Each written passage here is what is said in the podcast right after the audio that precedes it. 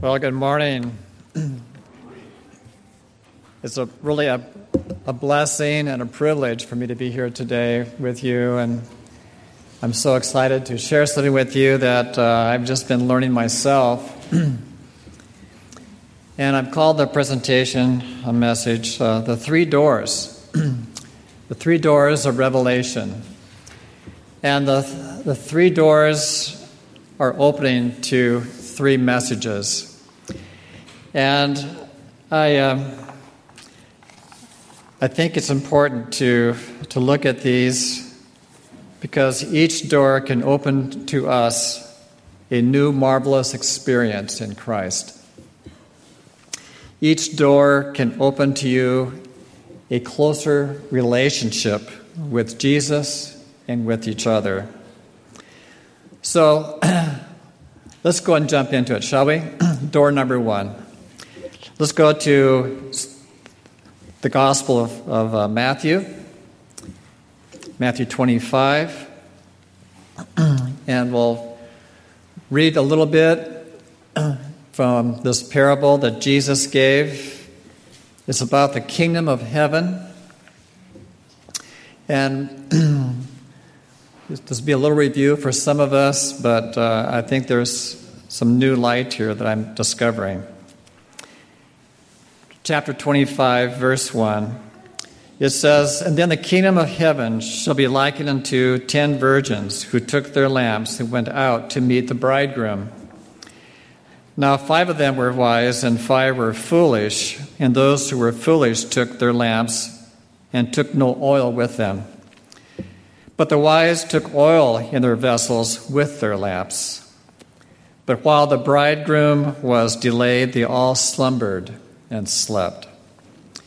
And at midnight a cry was heard Behold, the bridegroom is coming. Go out to meet him. Then all those virgins arose and trimmed their lamps. And the foolish said to the wise, Give us some of your oil, for our lamps are going out the foolish virgins had oil in their lamps for a while. It burned out. they had the Holy Spirit for a while, but they ran out. The foolish virgins are the church members of the true church, God's remnant, the people that keep the commandments of God and have the faith of Jesus but they're foolish because they don't have enough oil. They ran out of the Holy Spirit. Verse 9 But the wise answered, saying, No, lest there be not enough for us and you, but go and rather to those who sell and buy for yourselves. And while they went to buy, the bridegroom came, and those who were ready went in with him to the wedding, and the door was shut. The door was shut. And afterward, the other virgins came also, saying, Lord, Lord, open to us. But he answered and said, Assuredly I say to you, I do not know you. The master did not know the foolish virgins because they did not have the Holy Spirit experience. They were empty. When the Bible talks about to know someone, it's a very intimate term. It's a very close relationship, like a husband and a wife. And Jesus wants to have an intimate and personal relationship with each of us. But we must be willing to surrender our hearts to Him every day and ask to be filled with His Holy Spirit so that we will have a close and loving relationship with Him. He wants to know you personally. And He wants us to know Him personally. Because to know Him is to love Him. The good news is that the wise virgins, the wise members of Templeton Hills, God's remnant people, were filled with the Holy Spirit. They were praying daily, receiving for the Holy Spirit, confessing their sins, making things right. And they looked forward to his coming. And I pray that's a, that all of us here will be the wise virgins, the wise church members. Because when we come to the time when Jesus comes in the clouds, we will want to see him. We will want to be close to him. And he will want to be with us, and he will call us wise. Let's go to door number two. Door number two is a door that uh, is another parable. Luke chapter 11.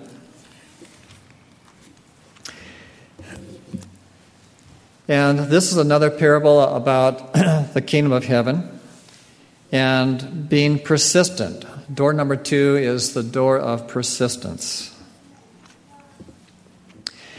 Let's begin uh, with, uh, let's say, verse 5. And then he said to them, Which of you shall have a friend and go to him at midnight and say to him, Friend, lend me three loaves? For a friend of mine has come to me on this journey, and I have nothing to set before him. And he will answer from within and say, Do not trouble me, the door is now shut. And my children are with me in bed, and I cannot rise and give to you. And I say to you, though he will not rise and give to them because he is his friend, yet because of his persistence, he will rise and give him as many as he needs. So I say to you, ask and it will be given to you, seek and you will find, knock and it will be open unto you. For everyone who asks receives, and he who seeks finds, and for him who knocks it will be opened. If a son asks for bread from any, any father among you, will he give him a stone? Or if he asks for a fish, will he give him a serpent instead of a fish? Or if he asks for an egg, will he offer him a scorpion? No, if you then, being evil, know how to give good gifts to your children, how much more will your heavenly Father give the Holy Spirit to those who ask him? It's a friend asking for bread at the midnight hour. Today, I think we are at the, the midnight hour of this earth's history. And the bread, I believe, is the Son of God. He's the bread of life. And we have friends, family that, that need the bread of life, and we need to receive that on a regular basis. And the parable is talking about, about persistence. And that because we are persistently praying and asking for the Holy Spirit, that He will give us the bread of life daily asking to walk in the Spirit. For Romans chapter 8, verse 1 says, There is therefore now no condemnation to those who are in Christ Jesus, who do not walk according to the flesh, but according to the Spirit. The door of persistence. We need to be persistently asking. Don't give up. Don't just assume that uh, once we've asked for the Holy Spirit, that's going to be enough.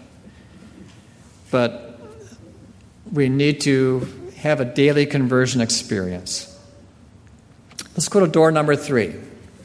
This door is found in the book of Revelation. Revelation chapter 3. This is uh,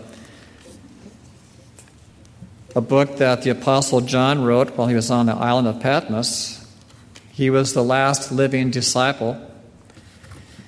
They tried to kill him, but after they threw him in a boiling pot of oil, I understand, he was not burned. And they said, Well, we can't kill him, so let's put him on an island. And so he was there in isolation. And Jesus revealed prophecy, revealed the future to him. And so he gave him the, the prophecy of the seven churches, and it's a a sequence of time periods from his day, 2,000 years later, until today. And as we look at these prophecies of the seven churches, we find ourselves in the church of Laodicea, the very last church. This church has a problem, and looking at this church, I see that I have the same problem myself. Let's look at this beginning at verse number 14. And to the angel of the church of the Laodiceans, and I suppose we should make this personal. Let's say it's his message to our church here in Templeton Hills. And he says, These things says the Amen, the faithful and true witness, the beginning of the creation of God. I know your works, that you are neither cold nor hot. I could wish that you were cold or hot, so then because you are lukewarm and neither cold nor hot, I will vomit you out of my mouth. Because you say, I am rich and have become wealthy and have need of nothing, and do not know that you are wretched, miserable, poor, blind, and naked. Why are we naked? if we don't have the, the robe of righteousness, then we are poor, blind, and naked. We need the clothing of Jesus, we need his righteousness. In verse 18, I read, I counsel you to buy from me gold refined in the fire, that you may be rich in white garments, that you may be clothed, and that the shame of your nakedness may not be revealed and anoint your eyes with eye salve that you may see. As many as I love, I rebuke and chasten. Therefore, be zealous and repent. Repentance is a very important part in a relationship. He is asking to have reconciliation with us. when we're lukewarm, when we're cold, it's a barrier of communication between us and Him.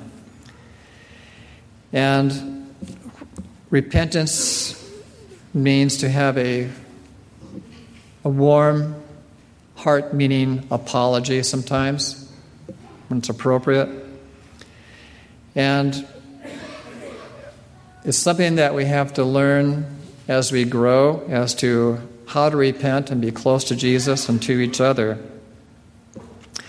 But Jesus says in verse 20, Behold, I stand at the door and knock. If anyone hears my voice and opens the door, I will come into him and dine with him, and he with me. And to him who overcomes, I will grant to sit with me on my throne, as I also overcame and sat down with my Father on his throne. He who has an ear, let him hear what the Spirit says to the churches. Door number one was the need of the Holy Spirit to be consistently filled with the Holy Spirit. Door number two was persistently asking for the Holy Spirit. Being persistent in prayer, being regular with our devotions, regularly opening the Word of God and praying. Door number three, I believe, is a relationship door. Jesus will not barge in into our heart. He is knocking on the outside, waiting for us to invite him in to a close relationship. You know, it's fun having family and, and during the holidays we get together and we eat and we enjoy a good meal together. And this is what Jesus is talking about here. He says, I will come into him and dine with him, and he with me. It's a, a, a sign of closeness, enjoying good food, good times together, a good relationship. If there's good food, I always want to be there. I love a good meal. and Jesus wants to have this close relationship uh, with us. And it's our, it's our job, our, our role to open that door to let him in.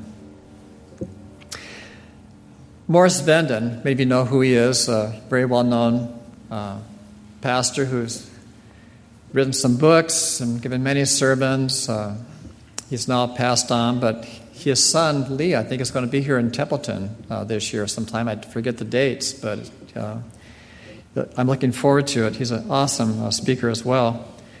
But Morris Venden has said this the abiding daily relationship with God leads to an abiding surrender, a moment by moment dependence on Him. I'll say it again.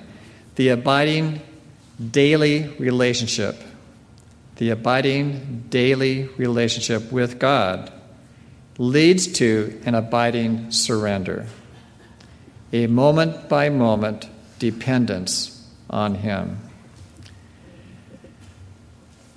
It's all about relationships.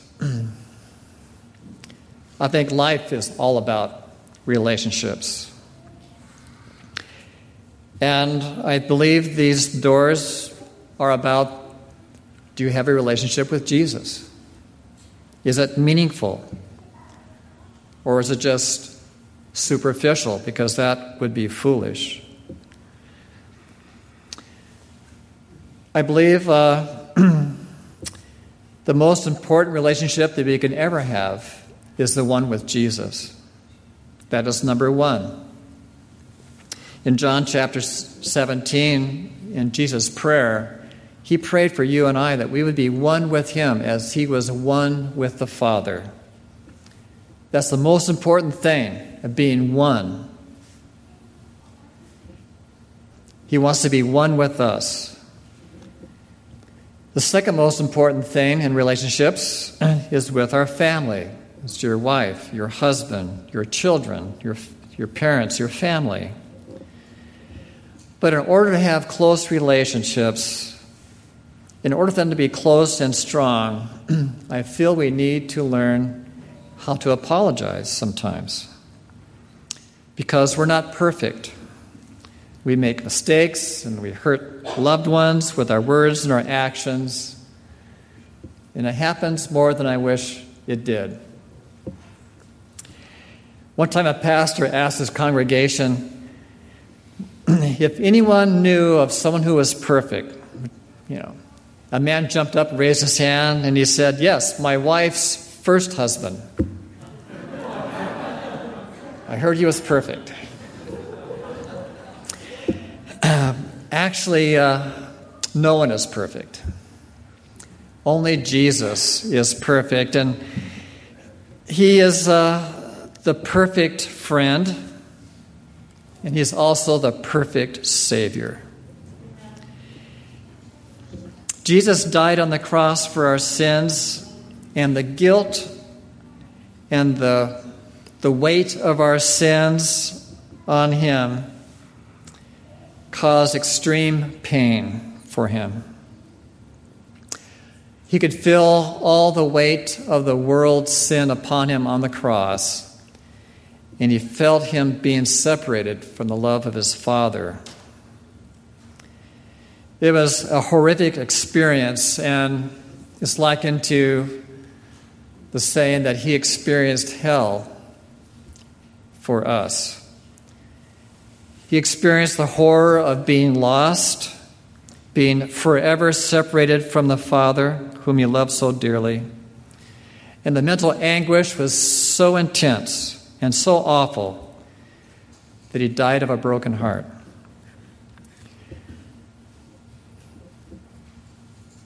When I think about this, I think, I am so sorry. I am so sorry if my sins caused that much pain for him. And I wonder, how do I apologize to Jesus? Do we just say, I'm sorry? How do we apologize to our kids or, or our spouse or our family if we do something wrong or been unfair or unkind or angry and unreasonable, grumpy, whatever? Do we just say, I'm sorry? How do we learn to apologize? Do we know how to apologize? I think most of us probably learned it from our, our parents, but their role model. Unfortunately, if you grew up in a dysfunctional family where they don't communicate and don't work things out, you're kind of at a loss. and when I was little, if I did something wrong, my mother would say, Now, Ronnie, say you're sorry to your brother. You shouldn't eat his cookies or whatever. and so I'd say, I'm sorry. And so I thought that's all you need to do when, when you apologize, is just to say, I'm sorry. Unfortunately, when you grow up and you have family and you have relationships, you do something, hurt someone's feelings, and you say, I'm sorry. Somehow that doesn't quite do enough. It doesn't quite express real regret, real sorrow for what you did. And so there's never really a reconnection because when we hurt someone's feelings, when we say something or do something that hurts someone, there is a disconnection of that relationship. It can be very temporary if you learn to apologize and, and, and, wound, and bring the wound together and fix it. But if we don't apologize completely and thoroughly and, and reconnect thoroughly, that can cause a brokenness, an emptiness that can last for years and years.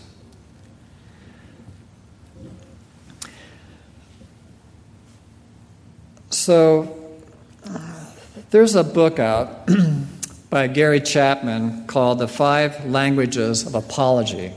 Gary Chapman is a pastor. Uh, he's written several books. He's a marriage counselor. And in his research, he found that there are five very important steps to, in order to have a good apology. And the number one step in apology is to express regret. Simply, you need to say, I'm so sorry I hurt your feelings. I'm sorry I had that tone of voice. I'm sorry I was grumpy. I'm sorry I did that or I said that. But you need to express regret and say, I am sorry.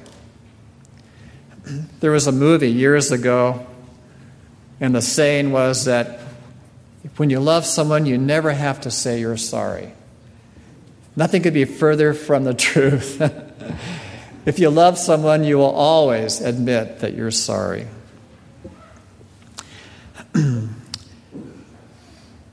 when you say, I am sorry, do not add the word but,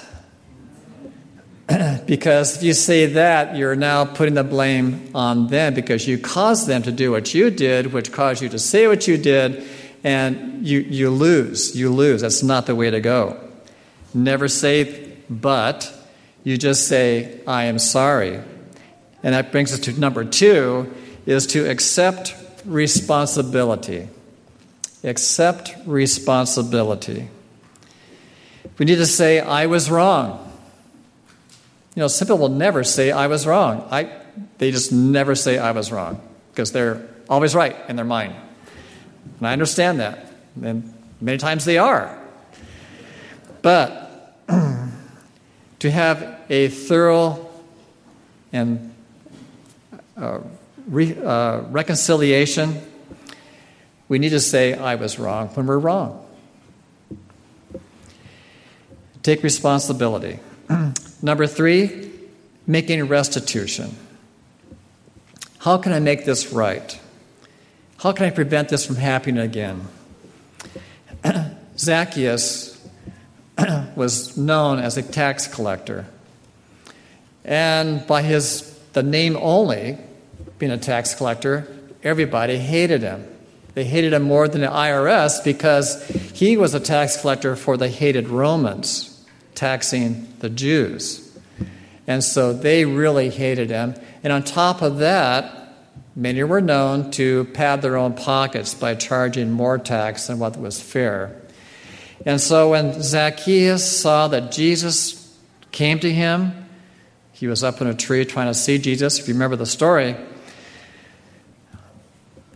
Zacchaeus said, I am sorry for my sins and I am willing to pay back, what do you say, four times or something of what I've taken from people? And so I'm thinking either he's going to be totally broke and bankrupt, or maybe he didn't steal as much as people thought he did. Nonetheless, if someone thought he cheated them, he was going to pay him back four times. He was willing to make restitution.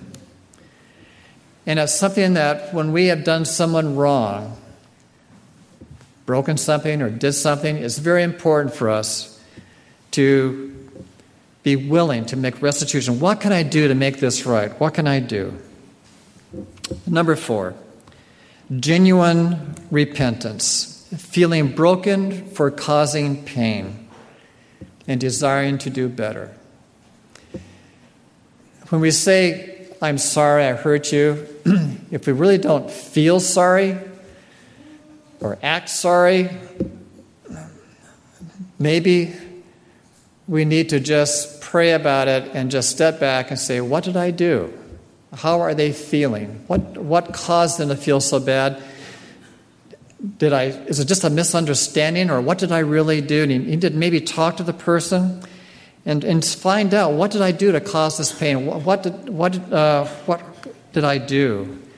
And when you understand it, then you have to understand what they're feeling, why they feel as bad as they do, why it's hard for them sometimes to forgive. It's very important that we be genuine, repentant.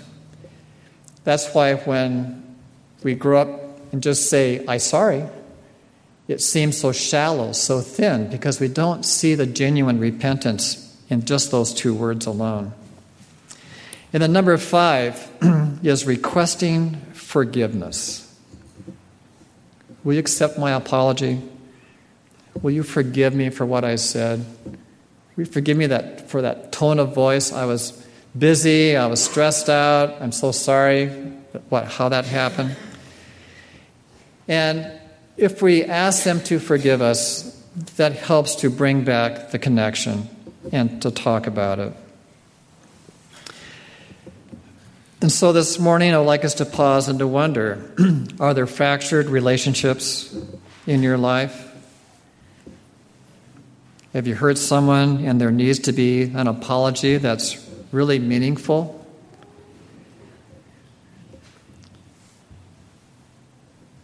Are you having a, a close relationship with Jesus?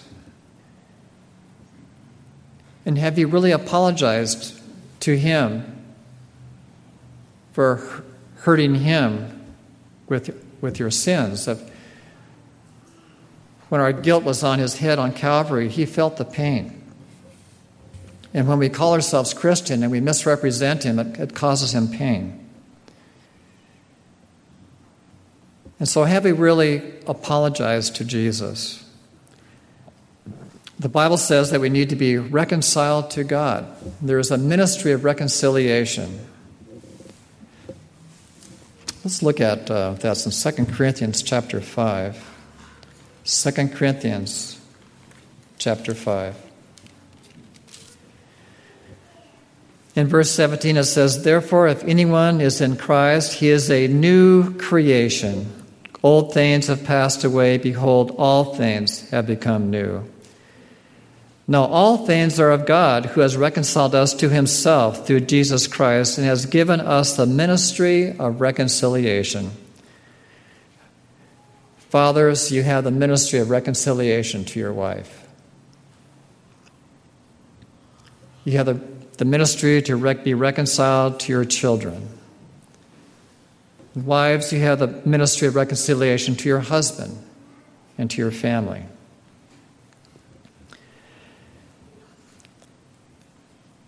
That is, that God was in Christ reconciling the world to himself, not imputing their trespasses to them, and has committed to us the word of reconciliation. Now then, we are ambassadors for Christ as though God were pleading through us. We implore you on Christ's behalf, be reconciled to God. Peter said, Repent and be baptized. In verse 21, it says, For he made him who knew no sin to be sin for us, that we might become the righteousness of God in him. I really believe that when we learn to apologize and reconcile, we're going to have a happier home. We're going to have a happier workplace. You know, sometimes I may say something wrong at the office, and you feel the tension. And when you learn to apologize and, and make sure everybody understands your true meaning, then it's just a happier place to be. And the same thing with home when we communicate and we apologize for when we've done wrong things, and we're all not we're all sinners. We're all needing to do this, and so we can learn this this important lesson. Then we're going to have a happier home, and then a happier church family.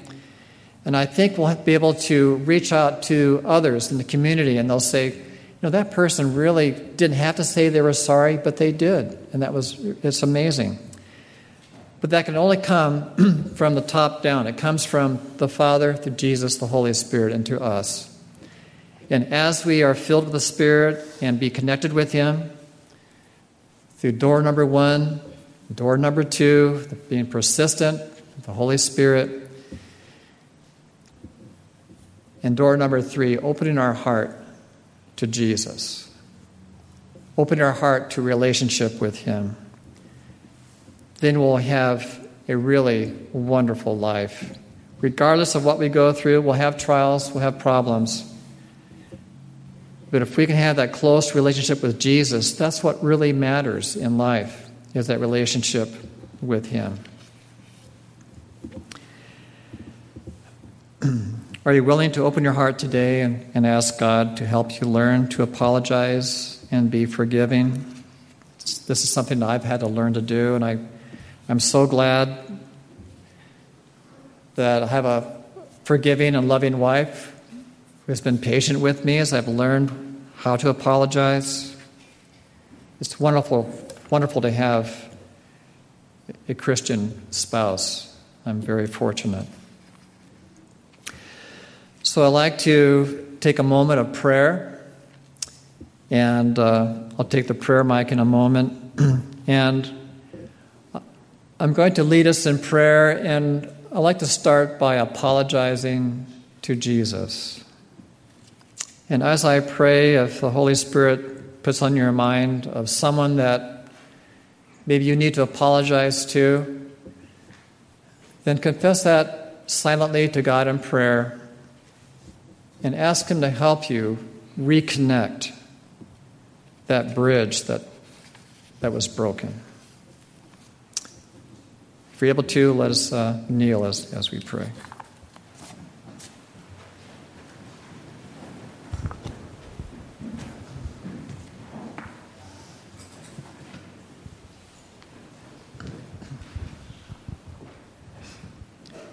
Dear Father in heaven,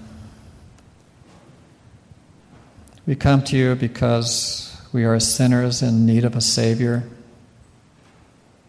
All of us have sinned and come short of the glory of God. And we are we are so sorry that we have sinned. We have this sinful nature, Lord, that we just can't get rid of. Paul said, Who can deliver me from this body of death? Father, we have a sinful nature that only you can control. Paul says that we must be crucified with Christ. Not I that lives, but Jesus lives within me. And the life that I now live in the flesh, I live by faith in the Son of God who loves me and gave himself for me. Father, this morning we want to give you this sinful flesh and let it be crucified and let it die and be buried and live within us, Father. For we are wrong. We accept responsibility. You've done everything possible to save us. You love us regardless of what we've done in the past. No matter what sins we have done, you still love us.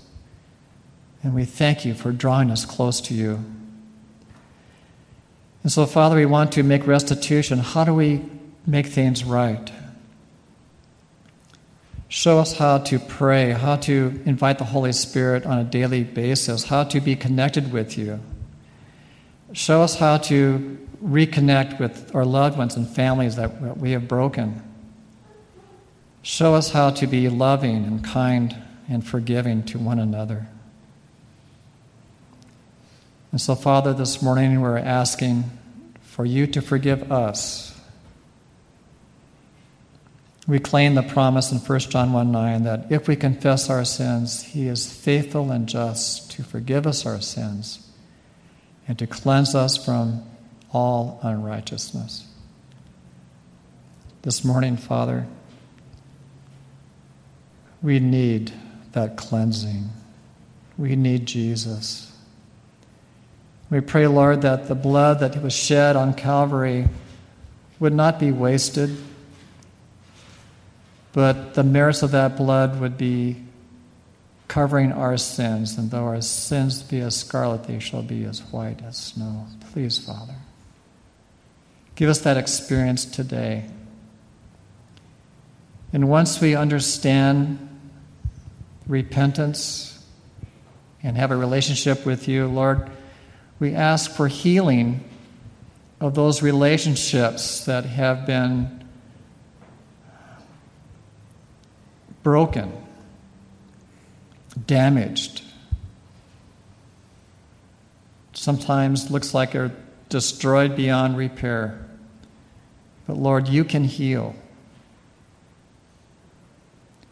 You can bring reconciliation through the power of the Holy Spirit. And so we ask, Lord, that you would bring that to us. And we accept Jesus as our personal Savior, Lord. And we thank you for all that you've done for us and what you're teaching us. For we pray in Jesus' name. Amen.